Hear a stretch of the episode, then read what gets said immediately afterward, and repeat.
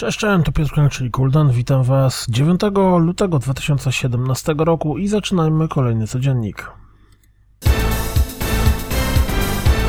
Zgodnie z zapowiedziami pojawił się premierowy zwiastun Psychonauts in the Rhombus of Ruin.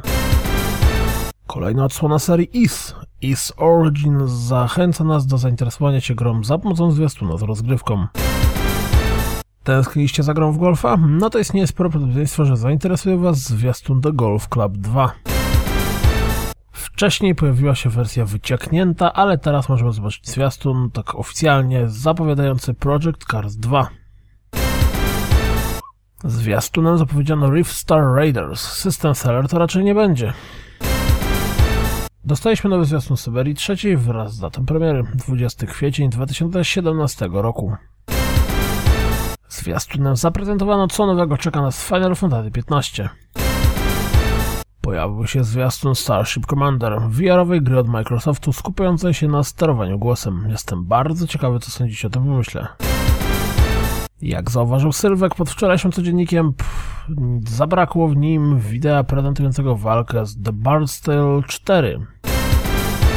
Tymczasem GTA 5 przekroczyło 75 milionów sprzedanych kopii. Absolutne szaleństwo. Okazało się, że One to Switch będzie miał w zestawie 28 gier, ale jak widać po przykładach, to tak naprawdę nie wiem, kto będzie chciał w nie grać. I mówię to z perspektywy osoby, która uważa Spin the Battle z Wii U za najlepszy tytuł imprezowy ever. Jeśli gracie w Overwatcha, to najprawdopodobniej powinniście obejrzeć to wideo.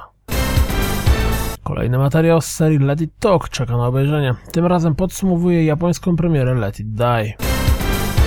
Interesujecie się The Search? No to sprawdźcie ten fragment 22 minut rozgrywki.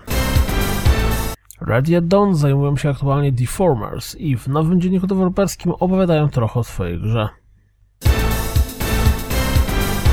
To wszystko na dziś, jak zawsze. Dziękuję za słuchanie, jak zawsze zapraszam na www.rozgrywkapodcast.pl Jeśli doceniacie moją pracę, wesprzyjcie mnie na Patronite i mam nadzieję, że słyszymy się jutro. Trzymajcie się, cześć!